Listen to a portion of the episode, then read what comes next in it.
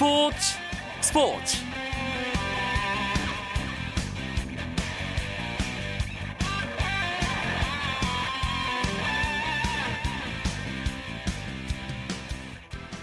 안녕하십니까. 목요일 밤 스포츠 스포츠. 아나운서 이광용입니다. 아시안컵 결승전을 앞두고 있는 대한민국과 호주 대표팀 선수들. 결승전을 대비한 훈련에 나서는 동시에 상대 전력 분석에도 열중하는 모습입니다. 우리 선수들은 호주의 주공격수인 팀 케이힐을 묶을 해법 찾기에 몰두하고 있는데요. 하지만 케이힐은 자신에 대한 견제를 예상하면서 상대 수비수들이 나를 집중 마크한다면 다른 선수들에게 결정적인 기회가 갈 것이라고 경고했습니다. 서로에 대한 전력 분석을 끝내고 맞붙게 될 두 팀의 결승전 이번 주 토요일 저녁입니다. 목요일마다 찾아오는 정현숙의 스포츠 다이어리는 금지 약물 논란에 빠진 박태환 선수 사태 짚어보고요. KBS 박찬하 해설위원과 함께하는 해외 축구 이야기도 준비하고 있습니다.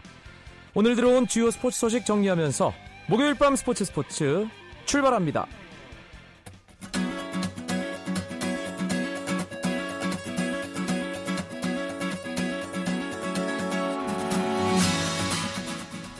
KBL 이번 주 최고 빅매치로 관심을 모은 공동 6위 대결 부산 KT와 인천 전자랜드의 경기 전자랜드가 67대 61로 승리했습니다. 전자랜드는 3연패를 끊으며 단독 6위가 됐고 KT는 3연패에 빠지면서 7위로 떨어졌습니다. 서울 라이벌전 뭐 순위표는 상당히 많이 차이가 나는 두 팀인데요. 서울 SK와 서울 삼성의 경기 연장까지 가는 접전 끝에 76대 74로 SK가 승리를 거뒀습니다. 반면 서울 삼성은 다 잡았던 승리를 놓치면서 9연패 늪에 빠졌습니다. WKL, KBL에서는 여자 프로농구 최강자 우리은행이 삼성과의 경기에서 72대 63으로 21승 고지를 밟으며 가장 먼저 플레이오프 진출을 확정지었습니다.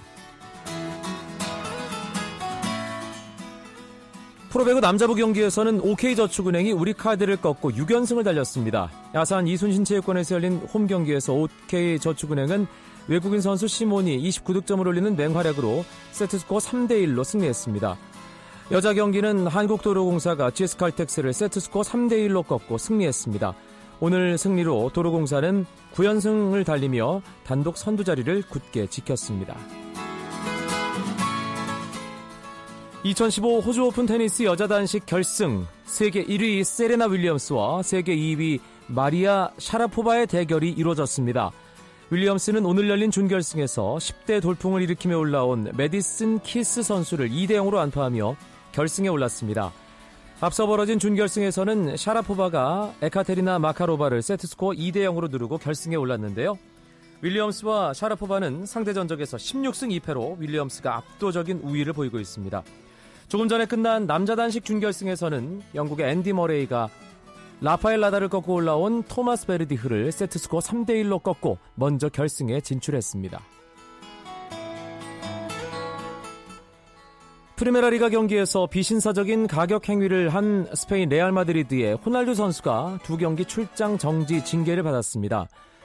25일 코르도바와의 경기에서 호날두는 후반 36분 볼 경합 과정에서 수비를 하던 상대 선수의 다리를 걷어찬 뒤 항의하던 선수의 얼굴까지 가격해 주심으로부터 레드카드를 받았죠. 스페인 축구협회는 이에 대한 징계위원회를 열었는데요. 당초 예상보다 적은 두 경기 출장 정지 징계가 내려졌습니다.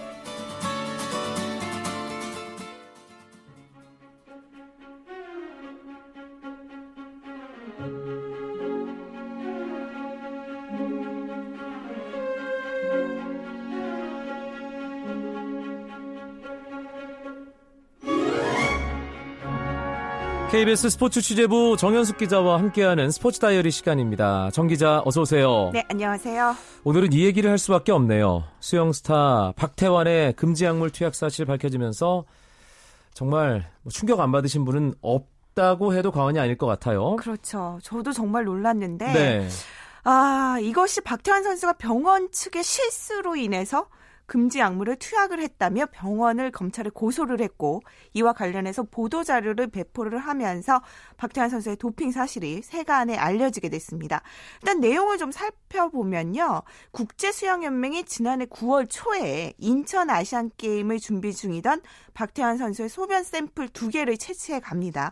샘플 검사 과정에서 어, 오염돼서 잘못된 결과가 나올 가능성을 대비해서 보통 두 개를 채취를 하거든요. 네. 그래서 지난해 10월 말에 A 샘플의 검사 결과 금지 약물이 검출됐다는 통보를 받았고 박태환 측에서 나머지 샘플에 대해서도 검사 결과를 요청하면서 지난해 12월 중순에 B 샘플에서도 금지 약물인 테스토스테론이 검출됐다는 사실이 통보가 됐습니다. 박태환 선수는 지난해 9월 초에 본인이 한 병원에 방문을 해서 관리를 받았는데 그 과정에서 몇 차례나 이것이 도핑에 걸릴 만한 성분이 있었는지 의사분께 확인을 했다고 해요. 네. 그렇지만 병원 측이 아니다라고 얘기를 해서 이것을 모르고 맞았기 때문에 해당 병원을 상해 등의 혐의로 일단 고소를 한 상태입니다. 검찰 조사가 진행 중인데 해당 병원 의사도 금지 약물인지 몰랐다 네. 주장을 하고 있는 상황이잖아요. 네네.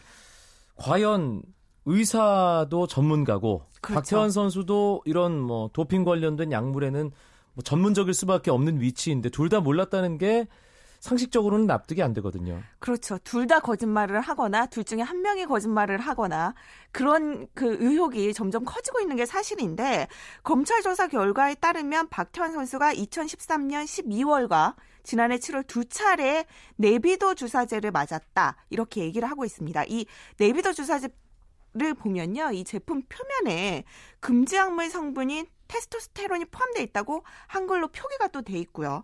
거기 사용 설명서에서도 도핑 검사에서 양성 반응이 나올 수 있다. 이렇게 얘기가 명시가 돼 있습니다. 네. 저도 이 테스토스테론이 금지 약물이라는 것을 알고 있는데 과연 의사가 몰랐다는 점이 상식적으로 좀 이해가 가지 않, 않는 부분이고 또 박태환 선수 측도 과연 이 병원에 왜 갔는지 이곳이 무슨 재활 전문 병원도 아니고 스포츠 전문 클리닉이 아니거든요. 미용 관련 클리닉이라면서요? 그렇죠. 노화 방지 관련 병원인데 이 민감한 시기에 중요한 시기에 왜 이런 병원을 찾아갔는지에 대한 원천적인 의문까지 드는 상황입니다.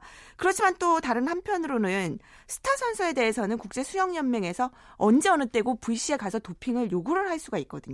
이런 것을 분명히 아는 박태환 선수인데 이 위험을 감수하고 이 금지 약물을 투약했는가 이런 부분에 대해서도 좀 논란이 있습니다. 박태환 선수가 투약한 금지 약물 테스토스테론 과연 그렇죠. 어떤 물질인가요? 이 남성 호르몬계 일종으로 복용 시에 강한 근육 강화 효과가 있는 것으로 알려지고 있거든요. 의학적으로는 주로 갱년기 남성들의 그런 성기능 저하 치료제로 사용이 된다고 하는데 이 주사를 통해 몸속에 들어가면 근육과 뼈를 강화시키고 피로감을 덜 느끼게 돼서 근력과 순발력이 좋아지기 때문에 성적이 빠르게 향상될 수밖에 없어서 선수들이 이 테스토스테론의 유혹에 넘어가는 그러한 강력한 어, 약물이라고 합니다. 네, 뭐 한 번 정말 맞고 좋은 결과가 연결이 되면 그렇죠. 뭐 유혹에 빠질 수도 있고요. 또 주변에서 이런저런 얘기를 들으면서 또 강박증에 뭐 조급증이 겹치면 그럴 수도 있다라는 그런 네. 얘기도 한편으로는 들었습니다만 하지만 이게 한순간에 선수를 추락시키는 거잖아요. 그렇죠. 결과적으로 이렇게 추락한 선수들이 상당히 많지 않나요? 네, 아무래도 공정한 스포츠 질서를 해치는 선수들이기 때문에 강력하게 국제 시장에서 규제를 하고 있는데 어, 다들 아시겠지만 고환암을 극복하고 7년 연속 뚜르드 프랑스에서 우승을 차지한 암스트롱하고 그리고 어 미국 메이저리그 알렉스 로드리게스 선수도 테스토스토 테론 성분이 포함된 크림을 발랐던 것으로 드러나서 이게 금지 약물인데 사실 그 발음도 어려워요. 그렇죠. 예, 저 같은 아나운서들도 이 테스, 테스토스테론 발음하기가 상당히 어렵습니다. 네, 이 역사상 강한 어 그 출전 정지 징계를 받았거든요. 162경기가 출전 정지 징계가 내려졌고 또 다들 아시겠지만 서울올림픽 육상 남자 100m에서 우승을 차지한 벤 존슨 선수도 추락시킨 게 바로 이 약물입니다. 네. 이 국제 반도핑 기구가 정한 금지 약물 가운데 가장 최상위급인 S1 등급에 해당하는 물질이기 때문에 아, 국제 스포츠계에서는 강하게 이것을 금지 약물로 규정하고 있습니다. 잘잘못을 따지는 과정은 반드시 제대로 있어야 되겠고요. 확실한 조사 결과가 나와봐야 알겠습니다만 있지만 박태원 선수 징계를 피할 수 없다는 얘기가 솔솔 들리던데요.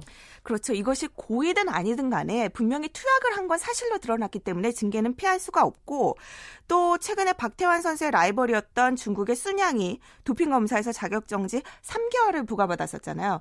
이것과는 상황이 다릅니다. 쑨양 선수는 평소에 좋지 않은 심장 때문에 이 트리메타지딘이라는 약제를 복용했다고 얘기가 나오는데 이것은 지난해야 지난해가 돼서야 비로소 금지 약물로 지정이 된 그러한 약물이고 이 박태환 선수가 투약을 했다고 알려진 테스토스테론과 같은 경우는 보통 다른 선수의 경우를 봤을 때 2년간 선수 자격이 정지가 되는 상황입니다. 아, 반도핑 기구에 그런 규약이 있다면서요. 선수가 몰랐다 하더라도 라는 그렇죠. 예. 본인이 알고 있 든 모르고 있든 간에 어, 징계는 피할 수가 없고 다만 A 선수와 경쟁을 하는 B 선수가 그 선수를 도핑에 걸리게 하기 위해서 뭐 시약을 넣었다거나 아하. 그런 경우에만 제외가 될 수 있습니다. 알겠습니다. 다음 달 27일 스위스 로잔에서 청문회가 열리는데 박태환 선수는 뭐 당연히 나가야 되는 상황이고요. 앞으로 어떻게 진행되는 건가요, 이 일이? 일단 도핑 관련 전문 국제 변호사를 선임을 했고 수영연맹과 공조를 통해서 고의성이 없다는 것을 주장하는 게 지금 상황에서는 가장 강력한 효과가 될 수 있을 것 같고 어, 국제 수영연맹의 징계가 내려진다 하더라도 일단은 재심을 요청할 수 있는 상황은 될 수 있습니다. 네. 박태환 선수는 본인이 고의성이 없었던 만큼 평소대로 훈련을 진행하면서 일단 조금 기다려 보겠다 이런 얘기를 하고 있는데 어, 일단은 의혹 과 관련된 부분을 먼저 해소를 시키고 본인의 고의성이 없다는 것을 사실로 어, 증명을 하는 것이 가장 시급한 일로 보입니다. 알겠습니다. 참 어, 국민들 많은 국민들을 기쁘게 만들었던 박태원 선수입니다. 아, 모쪼록 아, 국민들 아주 큰 실망시키지 않는 아, 그런 조사 결과가 제대로 나왔으면 하는 그런 바람은 한편으로 가져봅니다. 네. KBS 이, 예 말씀하십시오. 네, 네 이번 계기를 통해서 다른 스포츠 선수들도 이 도핑 관련된 부분들을 철저히 숙지를 하고 네. 연맹에서도 좀 총괄적인 관리를 체계적으로 진행을 해야 될 것 같습니다. 지난번에 이용대 선수 그 관련된 그 관리 문제도 있었잖아요. 그렇죠. 네. 행정적인 절차에 문제도 있었지만 그런 부분을 총체적으로 체계적으로 관리를 하는 게 연맹이 할 일이거든요. 알겠습니다. KBS 스포츠 취재부 정현숙 기자와 함께했던 스포츠 다이어리였습니다. 고맙습니다. 감사합니다. 쳤다 하면 홈런이고 슛 골이고 각본 없는 한편의 드라마 그것이 바로 그것이 바로 손에 잡힌 우승 트로피 목에 걸린 그 배달 너와 내가 하나 되는 그것이 바로 그것이 바로 그것이 바로 꿈꾸던 스포츠 KBS 1라디오 이광용의 스포츠 스포츠 목요일 밤에 해외 축구 이야기 KBS 박찬아 해설위원과 함께하겠습니다. 어서 오세요. 네, 안녕하세요. 오늘은 한창 뜨거운 유럽 주요 어, 리그 컵 대회 얘기를 좀 해보겠습니다. 먼저 오늘 새벽에 전 유럽이 주목하는 빅매치가 한 경기 있었어요. 스페인 구강컵 코파델레이 8강 2차전 아틀레티코 마드리드와 FC 바르셀로나의 경기. 바르셀로나가 이겼네요. 네, 바르셀로나가 1차전도 1대 0으로 이겼는데요. 2차전 비센테 칼데론으로 원정을 가서 역시 2차전 역시 3대 2로 승리했습니다. 1, 2차전 모두 다 이기면서 바르셀로나가 4강에 어, 올라갔죠? 사실 아틀레티코 마드리드가 원정에 가서 득점을 하지 못한 채 패하고 돌아왔기 때문에 오늘 비센테 칼데른 홈 경기 부담스러울 수밖에 없었는데 출발은 상당히 좋았잖아요. 네, 역시 말씀해 주신 대로 그 부분이 가장 큰 부담이었습니다. 원정에 가서 골을 터트리질 못하고 1대 0으로 패하고 왔기 때문에 이 홈으로 돌아와서도 90분간 완벽한 경기를 해야지만 4강에 올라갈 수가 있었거든요. 아틀레티코 마드리드가 시작과 동시에 전반 1분이 채 되지 않았을 때 페르난도 토레스 선수가 골을 터트리면서 먼저 앞서갔습니다. 근데 이 1대 0으로 앞서고 있어도 90분 동안 1대 0으로 경기가 끝나야지만 연장으로 승부를 돌릴 수가 있었거든요. 그렇죠. 그래서 아틀레티코 마드리드는 계속 공세적으로 나갈 수밖에 없었는데 결국에는 그러면서 수비 라인을 끌어올린 것이 화근이 됐습니다. 곧바로 바르셀로나와 네이마르 선수에게 동점을 허용했고요.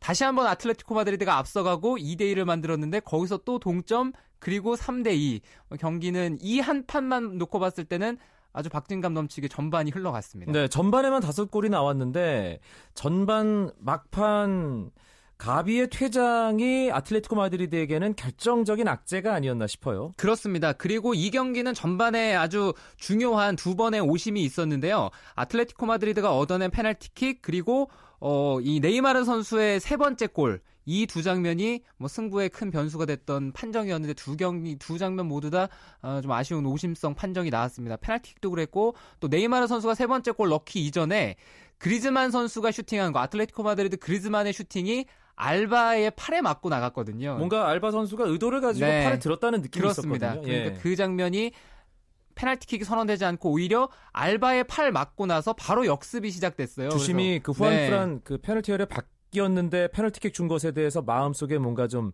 아, 스스로 앙금을 남기고 있지 않았나라는 생각도 들고요. 네, 그런 것도 있는데 전체적으로 판정이 뭐 석연치 않은 장면들이 굉장히 많았고 매끄럽지 않았습니다. 그래서 전반에 들어갈 때 가비가 어, 본인이 뭐 얘기한 바로는 퇴장 그 판정이 페널티킥이었다라고 얘기를 했는데 퇴장을 시켰다라고 얘기를 했거든요. 근데 뭐 아하. 뭐 앞 뒤로 욕설이 붙었을 가능성도 있는데 가비가 퇴장당하면서 후반에 와서는 수적인 열세, 더군다나 전반을 3대 2로 뒤진 채 마쳤기 때문에 아틀레티코 마드리드가 4강에 가기 위해서는 세 골이 필요한 상황. 그렇습니다. 예. 네, 원정 다득점 법칙까지 생각을 하면 세 골이 필요한 상황이었기 때문에 사실상 승부는 거기서 끝났다고 어, 봐야 됐었던 경기였죠. 게다가 시간 얼마 안 남겨놓고 한 명이 더 퇴장당했어요. 네, 아틀레티코 마드리드. 마리오 수아레즈 선수가 퇴장당했는데 이날 아틀레티코 마드리드가 경기를 내주면서 상당히 거칠게 바르셀로나 선수를 많이 다뤘습니다.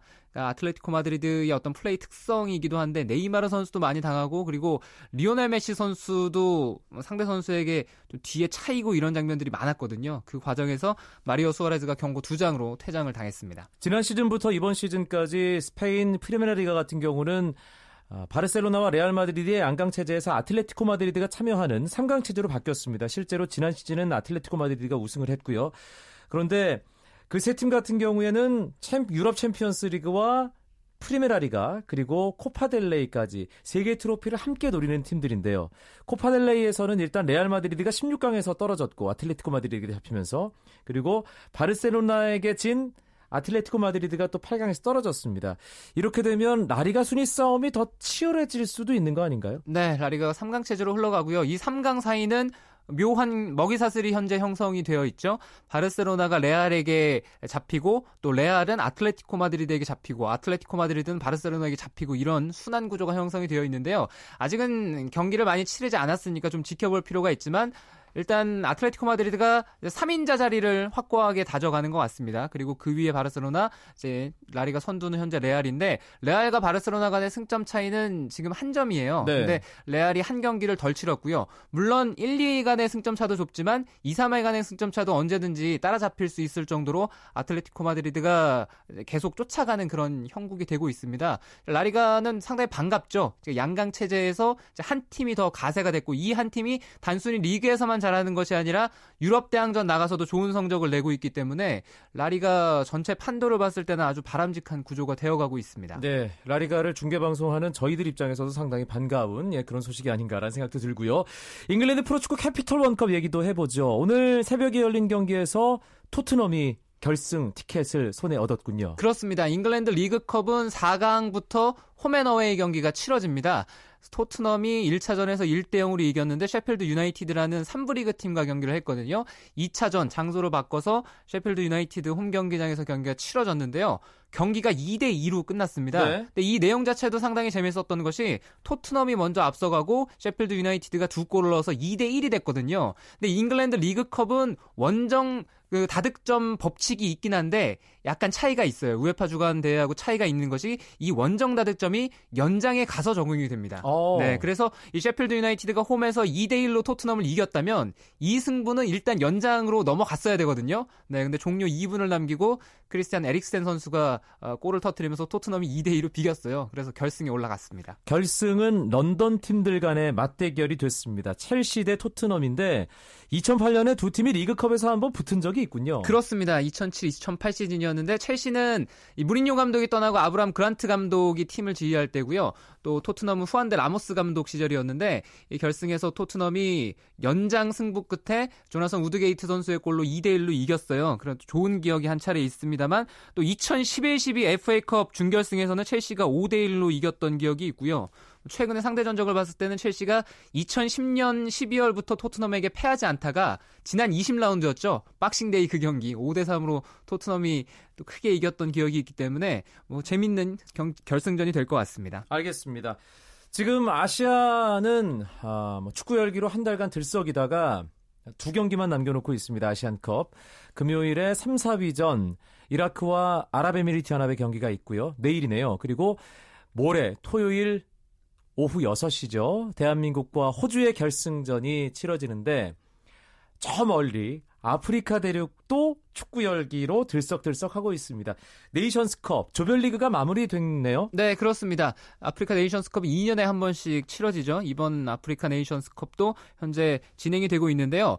조별리그가 끝났습니다. 이제 8강전이 현지 시각으로 31일부터 시작이 됩니다. 이번 네이션스컵은 C조, D조 이 두 조가 죽음의 조였는데 한 자리만 빼놓고 지금 결정이 다 됐습니다. 그 한 자리가 왜 비었냐면 D조가 코트디부아르, 기니, 말리, 카메룬이었는데 이 D조 조별리그 경기 6경기 가운데 5경기가 1대1로 끝났어요. 네. 그러니까 코트디부아르가 카메룬에게 1대 0으로 이긴 그 경기를 제외하면 나머지 5경기가 다 무승부로 끝났습니다. 그래서 기니와 말리가 다 똑같아요. 승점도 똑같고 골득실도 똑같습니다. 상대한 그 결과도 똑같고요. 네, 그렇습니다. 그래서 이 두 팀은 20 결정전 하나요? 아니요, 29일 날 추첨을 합니다. 아 추첨을 네. 해요.